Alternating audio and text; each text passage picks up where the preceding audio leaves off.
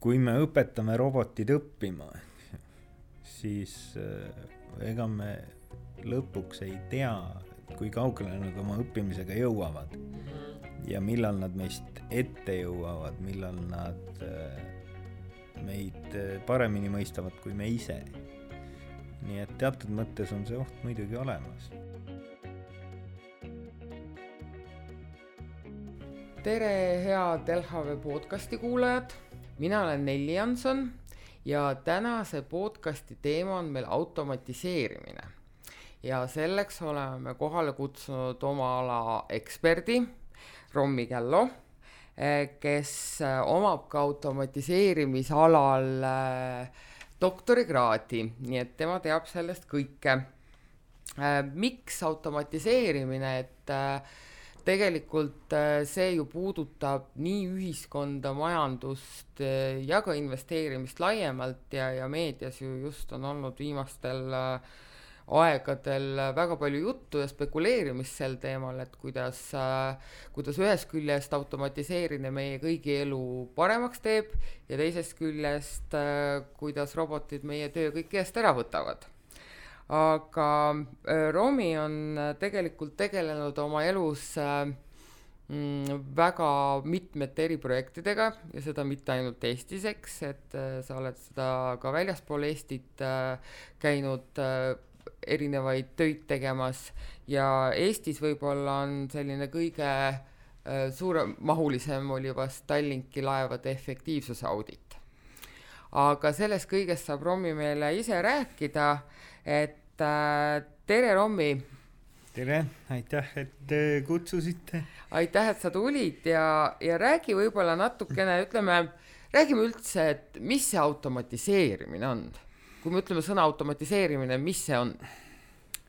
noh, kõigepealt ma tahan tänada sissejuhatuse eest, väga põhjalik ja ülevaatlik, ma pean natuke parandama, kõike ma automaatikast ei tea kõike ei tea automaatikast tõenäoliselt keegi, aga ütleme, et ma olen sellega kakskümmend aastat tegelenud ja mul mingisugune arusaam sellest on.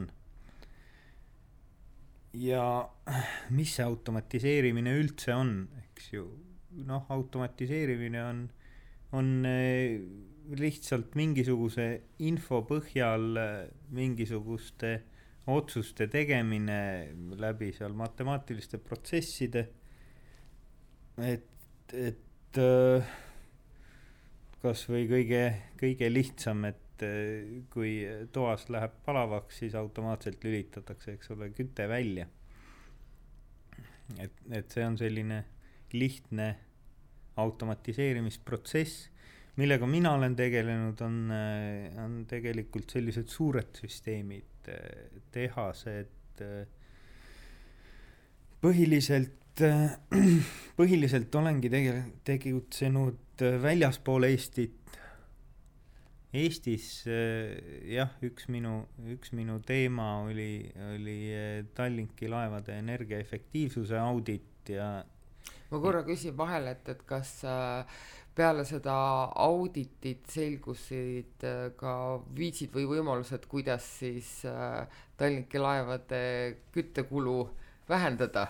jaa, loomulikult see oli selle auditi eesmärk ja sellest äh, tuli välja üksjagu võimalikke lahenda-, lahendusi ja ütleme, et osa nendest on praegu töös ja, ja ütleme, üks suurem on äh, Euroopa Horizon twenty twenty projekti raames Lean Ships projekt, millega siis üritatakse seda laevade energiaefektiivsust äh, parandada, mitte siis ainult Tallinkis, aga, aga et leida selline ühtne süsteem, mida saaks terves Euroopas rakendada aga ma võib-olla läheks natukene täitsa ajas tagasi, et kuidas noh, tänaseks päevaks oled sa välja jõudnud, eks doktorikraadini, aga sellele on eelnenud kakskümmend aastat äh, teekonda, et kuidas sa üldse selle teemani jõudsid ja, ja mida sa võib-olla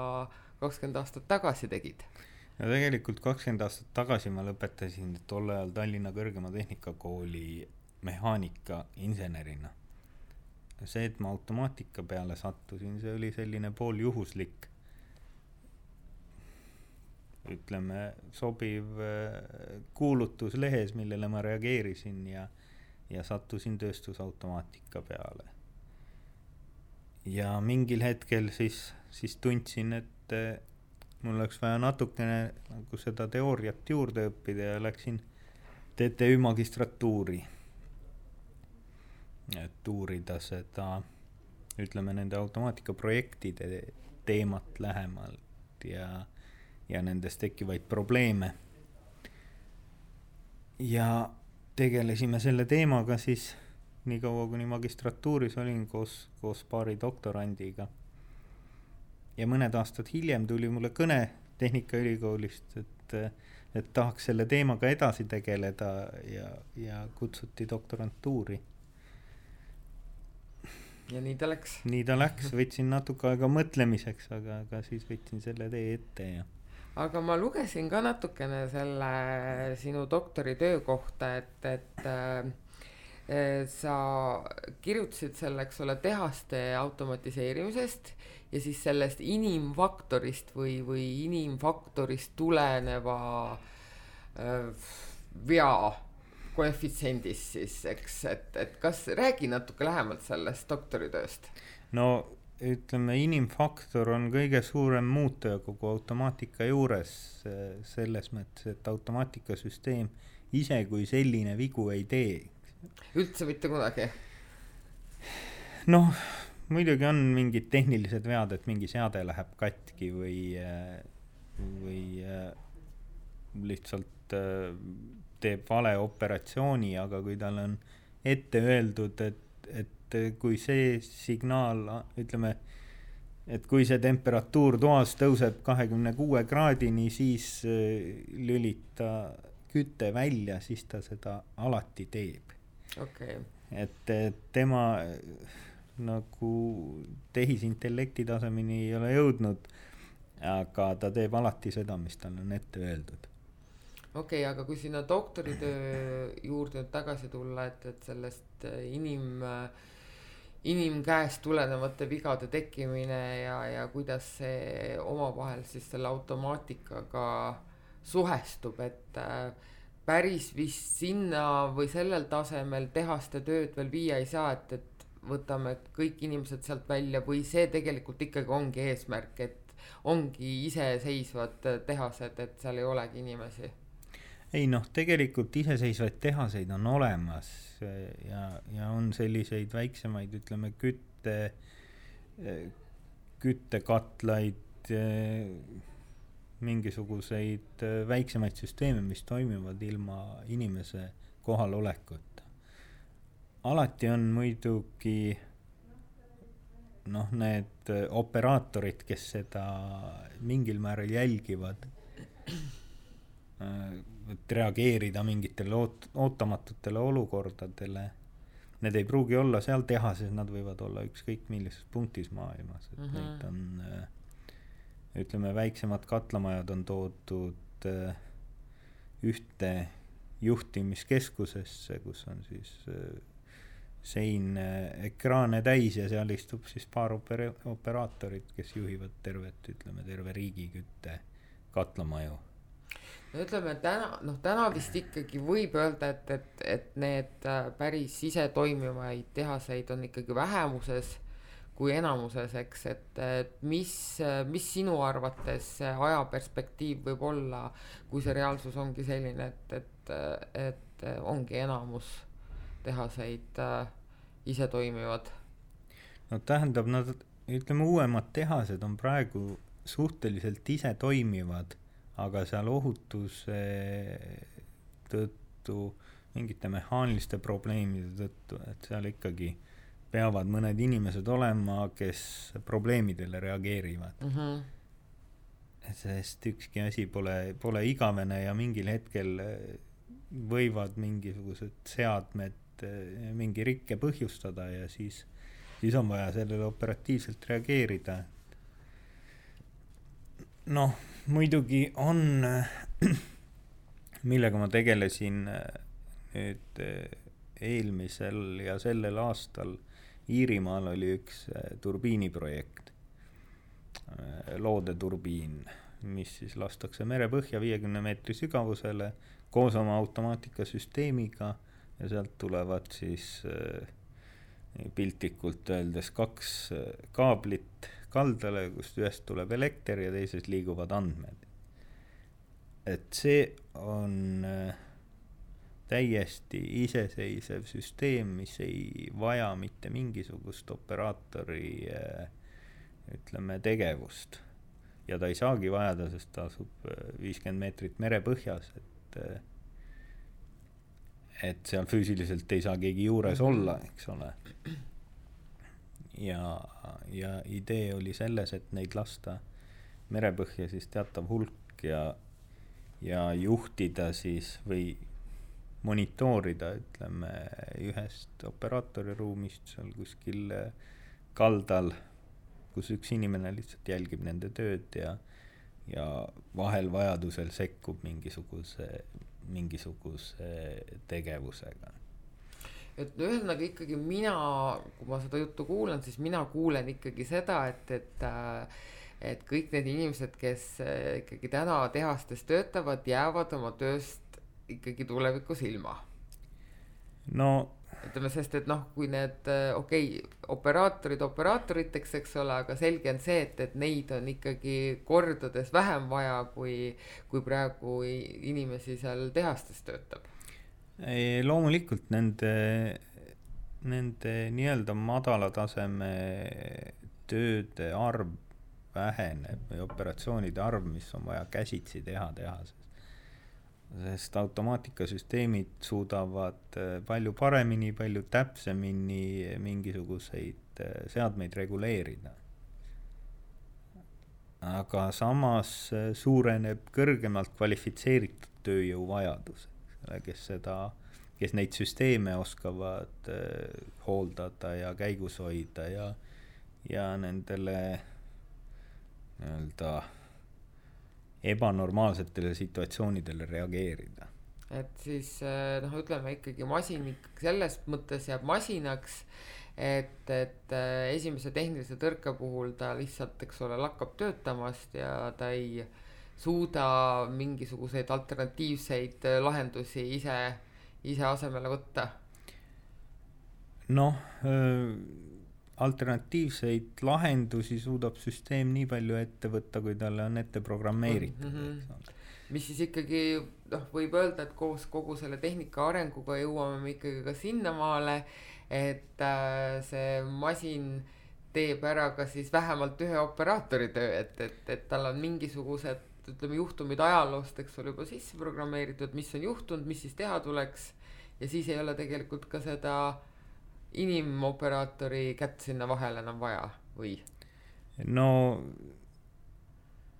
ma ei julge veel täna öelda, et üldse vaja ei ole, aga jah, ka nende operaatorite arv väheneb, sellepärast et operaatorite tehtavate operatsioonide arv väheneb ütleme piltlikult öeldes, et kui mingisuguse tootmisliini käivitamiseks varem pidi see operaator ükshaaval käivitama mootoreid, avama, sulgema ventiile ja, ja, ja jälgima mingisuguste ütleme, mahutite tasemeid, siis äh, täna võib selle operatsiooni, käivitusoperatsiooni teha ühe hiireklikiga ja ja noh, selle võrra neid ütleme käsi on vähem vaja, mis neid hiireklikke teevad. Mm.. aga mis, millega sa praegu tegeled, mis on sul mingi põnev projekt praegu käsil? no praegu ma teen äh, Venemaale ühte Norilski nikli rikastustehase automaatikat, kus on tehase laiendus, uued seadmed ja siis uus automaatika. Mm.. nii et, et ikka sul on tõesti see geograafiliselt oled sa äh, igal pool käinud, et on mõni mander, kus sa ka ei ole sattunud, kus sa tahaks minna midagi tegema, proovima? ei, kindlasti selliseid kohti on, ma kunagi lugesin kokku vist kakskümmend viis riiki, kus ma olen äh, töötanud nende automaatikaprojektidega. Äh, ütleme, paar head võimalust on, on äh, aja tõttu olen pidanud tagasi lükkama, nii et mul on käimata Austraalias ja USA-s. Nii et, et äh, ühesõnaga inseneride järgi on nõudlus ikka väga suur, eks ole, kogu maailmas. nõudlus on väga suur ja, ja see ütleme, ülikoolid äh, ei suuda automaatika inimesi nii palju peale anda. ja teine asi, teine asi, äh, nõuded selle inseneri tasemele lähevad aina kõrgemaks mm. -hmm. Et, et seda ma nägin Iirimaal, kui mul oli vaja enda tiimi palgata inseneri juurde läbi ülemaailmse otsingu, meil läks mitu kuud, enne kui ühe inimese leidsime. no vot siis see puudus on ikka suurem, kui ma arvatagi oskasin. liigume natukene nüüd sellest võib-olla tehaste automatiseerimisest äh, võib-olla sellise mm, nii-öelda rohkem äh, mainstream'i Äh, teemadeni, et, et mis on võib-olla inimesed rohkem meediast äh, lugenud ja telekast vaadanud, et äh, robotid, eks üldisemalt, et üks asi on noh, ütleme see äh, automatiseerimine absoluutselt äh, kindlasti ka puudutab mingit teatud valdkonda inimesi, aga tegelikult see automatiseerimine, eks ole, tuleb meile sisse iga päev äh, ükskõik, mis ala inimene sa oled. Et, et pole, pole absoluutselt see, see sinu elukutse ju nüüd nii oluline, et, et sa võiksid südamerahus jalga kõlgutada, öelda, et mind see teema nagu ei puuduta, et, et mina olen sellest väljas. et äh, noh, ma saan aru, et, et ühest küljest meil nüüd nagu ikkagi selgus, et see äh, tehaste teema või ütleme, inimesed, kes tehases töötavad, võiksid hakata mõtlema mingisuguste muude väljakutsete peale. aga kõik ülejäänud inimesed, eks ole, et ma olen lugenud äh, ka seda, kuidas näiteks äh, robotid võiks vabalt ära teha ka juristi töö paremini. mina ise tunnen oma töös, kuidas tegelikult äh, robotid hakkavad vaikselt äh, seda äri üle võtma, et mis, mis sinu arvamus on selles osas, et äh, kas see on nüüd natukene üle pingutatud, see jutt või üle reageeritud või sellel ikkagi on tegelikult tõdi, tõsi taga ja, ja me kõik peaks hakkama hoolega ikkagi mõtlema, kas siis enda tuleviku osas või ütleme, noored, kes täna elukutset valivad, peaksid seda fakti kindlasti selles protsessis kaaluma? noh, kõigepealt äh, tehaste töötajad ei pea muretsema sellepärast, et nad ilma tööta jäävad või, või mujalt väljakutseid otsima, vaid nad peavad hakkama oma kvalifikatsiooni tõstma, et tänapäeva tehnoloogiaga kaasas käia kui rääkida üldiselt muudest elualadest, siis jah, automatiseerimine, robotid, nad tulevad igal pool tahes-tahtmata meie ellu. ütleme, vähendavad meie seda manuaalset tööd, eks ju, kasvõi, kasvõi mingite dokumentide täitmise osas, et, et kui sa võtad selle lehe internetist lahti ja sul on eeltäidetud, eks ole, tuludeklaratsioon siis kui me hakkasime tuludeklaratsioone tegema, siis me tegime neid käsitsi mm, -hmm. eks mhm. ole. nüüd on see, nüüd on see automaatne ja saab tehtud paari hiireklikiga. see tähendab, et seal on juba oluliselt vabanenud seda tööjõudu, kes seda, kes seda ütleme kakskümmend aastat tagasi või, või millal nad tulid, et kes seda andmemahtu arvutisse sisse toksisid ja läbi töötasid. et sellistel aladel ta tuleb meile tahes-tahtmata ligi, me panga, pangakaardiga maksame poes, eks ju, seal on ka oma automaatsed protsessid taga. et keegi sularahakupongidega poest panka ei jookse, eks ju. nii et no minul kui, kui automaatika inimesel on seda kokkupuudet muidugi rohkem, et et võib-olla ma rakendan oma igapäeva, igapäevaelus seda automaatikat ka rohkem kui võib-olla keskmine inimene. et, et ka oma kodu olen äh, täiesti ära automatiseerinud. jaa, aga räägi sellest natuke lähemalt, et, et mis sa, kuidas sa või mida sa oled teinud, et oma kodus? no oma kodus ma, ma paigaldasin ühe keskse serveri, kuhu ühendasin siis kõik äh, küttesüsteemid, ventilatsioonisüsteemid, äh, uksed, väravad, kardinad ja, ja üritan oma elu tege-, teha nii mugavaks kui võimalik, et, et ütleme, tõkkepuu, värava ja garaaži ukse avamiseks ma ei pea tegema kolme operatsiooni, vaid teen ühe, okay.. mis on, mis on siis ajaliselt reguleeritud niimoodi, et ma saan autoga garaaži sõita mm. -hmm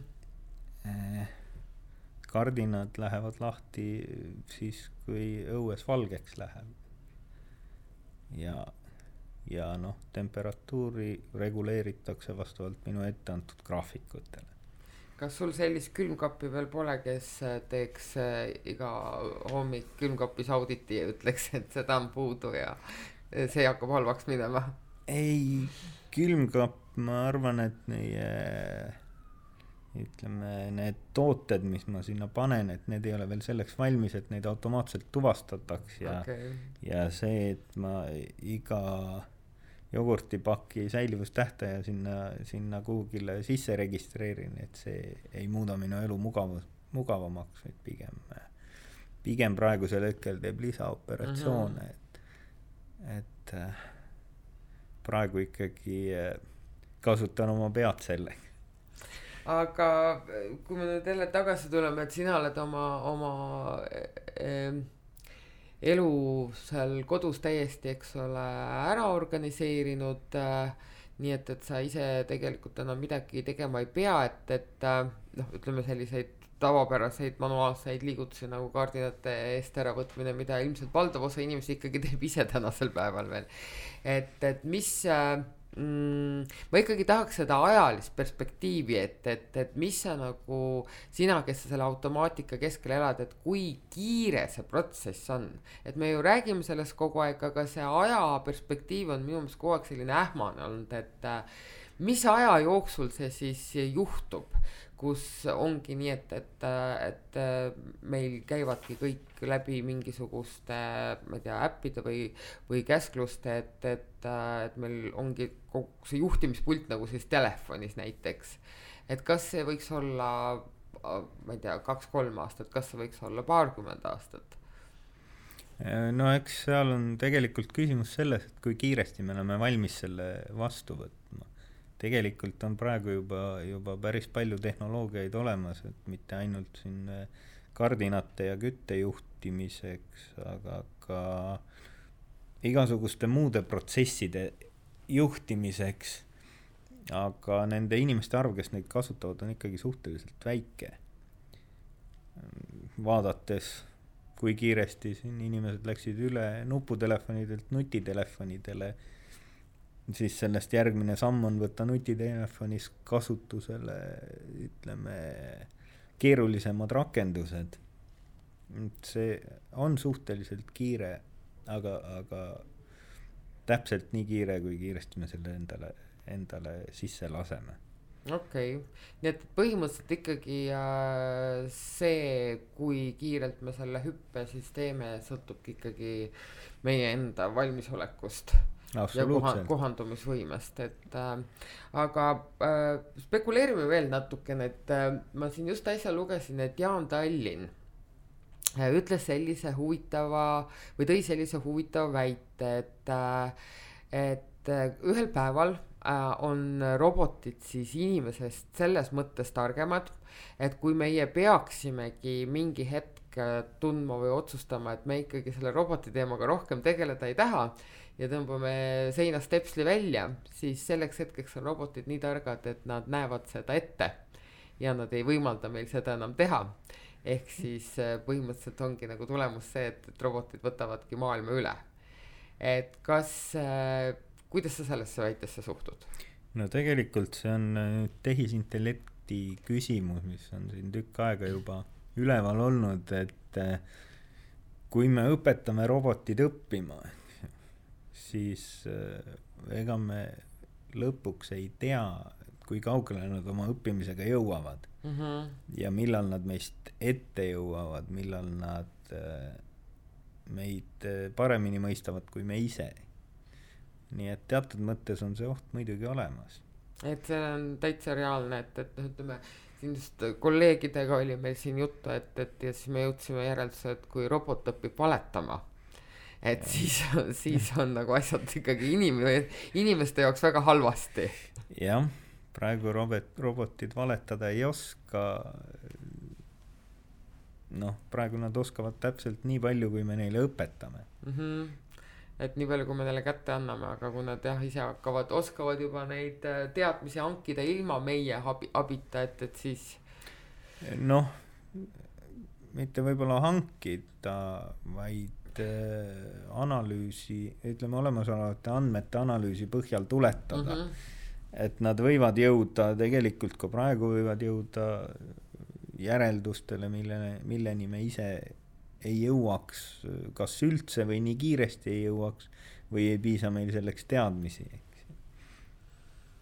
nii et äh, jah, see on äh, keeruline teema.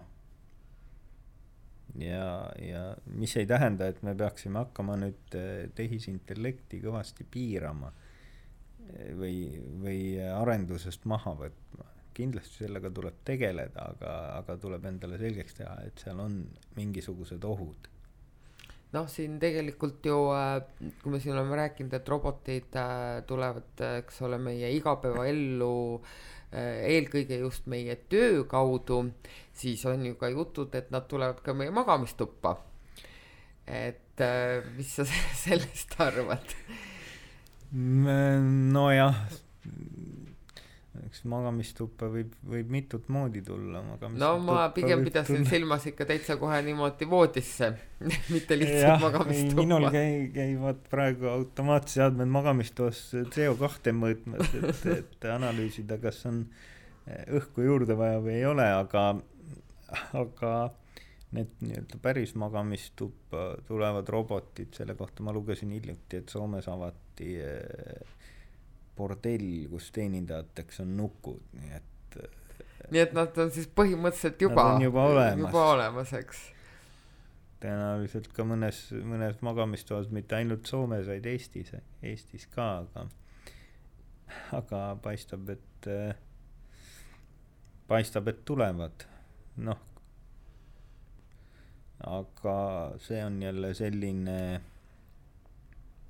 no jälle, kui palju me neid sisse laseme, eks ole, kui see emotsionaalne pool on puudu, siis äh, ma praegu ei näe, et sellest mingisugust äh, ohtu ühiskonnale tekiks, et. või äh,, või oskavad äh, robotid ka ühel päeval tunda ja, ja siis me võimegi öelda või nentida, et nii nad välja suridki no kuidagi uus uus äh, maaelanikkond vaatab äh, mingi aja pärast äh, meie ajastule tagasi nagu dinosaurustele, et, et. no see jah, see on juba selline väga, väga kauge no, utoopia valdkonda kuuluv spekulatsioon. utoopia valdkonda, aga noh, tahes-tahtmata, kui neid lugusid äh, lugeda ja kuulata, et siis mõte sinna kanti uitama läheb, et kuhu see, kuhu see siis lõpuks nagu välja viib? no eks sõrm on antud nüüd äh, tuleb vaadata, millal käsi võetakse ja, ja millal ülejäänud.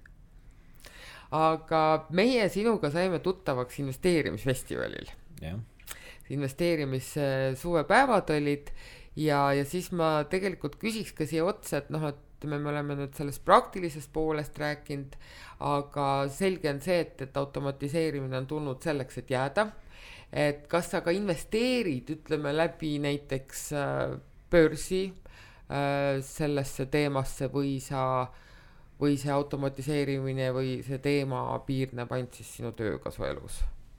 ei, kindlasti ma vaatan selliseid huvitavaid äh, võimalusi või huvitavaid ettevõtteid, millel minu hinnangul on tulevikku ja, ja siis sinna püüan ka investeerida. sul äkki mõned vihjed anda ei otseseid vihjeid ei oska anda, sellepärast et äh, tegelikult äh, turg teeb üllatavaid äh, käike ja, ja ma ei tahaks vastutust võtta, et keegi nüüd minu vihje pärast oma, oma raha kaotab.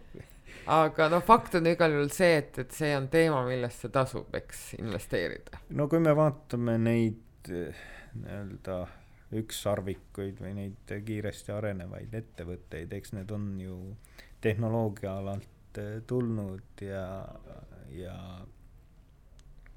oma kiire kasvu sealt saavutanud ütleme siis, äh, meil tegelikult oli sellest natukene ka juttu, ega seal vist võib-olla väga muud lisada ei ole, kui lihtsalt seda kinnitada, et, et kui nüüd noored inimesed meid kuulavad, kes, eks ole, võib-olla siin maadlevad oma elukutse valikuga, et, et siis äh, äh, kui nad valivad selleks äh, inseneri elukutse, siis põhimõtteliselt on töö ikka garanteeritud ja mitte lihtsalt töö, vaid, vaid töö igal pool maailma otsas ja väga, väga põnev töö.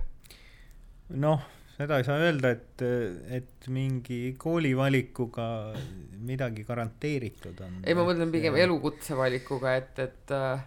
eks see elukutse on, on ikka selline laiem mõiste, et kui me tänapäeval ei kon-, koolita ju konkreetseid, konkreetseid elukutseid, vaid me koolitame suundi, eks ju ja, ja kahtlemata automaatika kui siin suund on perspektiivne ja samas see ei ole kõige lihtsamate killast.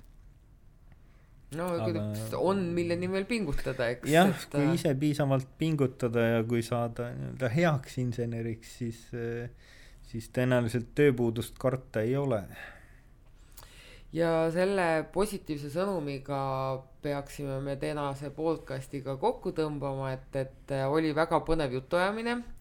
et, et minu jaoks tegelikult oligi äh, natuke üllatav, et, et see, äh, see heade inseneride põud tegelikult on täitsa globaalselt nii terav et, et, et mitte ainult siin meie väikeses Eestis, et, et, et kellel siis jah, vähegi, vähegi eeldusi on, siis äh, automatiseerimine ja inseneri elukutse on, on kindlasti see, mida tasub kaaluda äh,. suur aitäh, Romi, sulle tulemast, meid valgustamast sel teemal ja järgmise korrani, mina olin Nelli Hanson ja head päeva.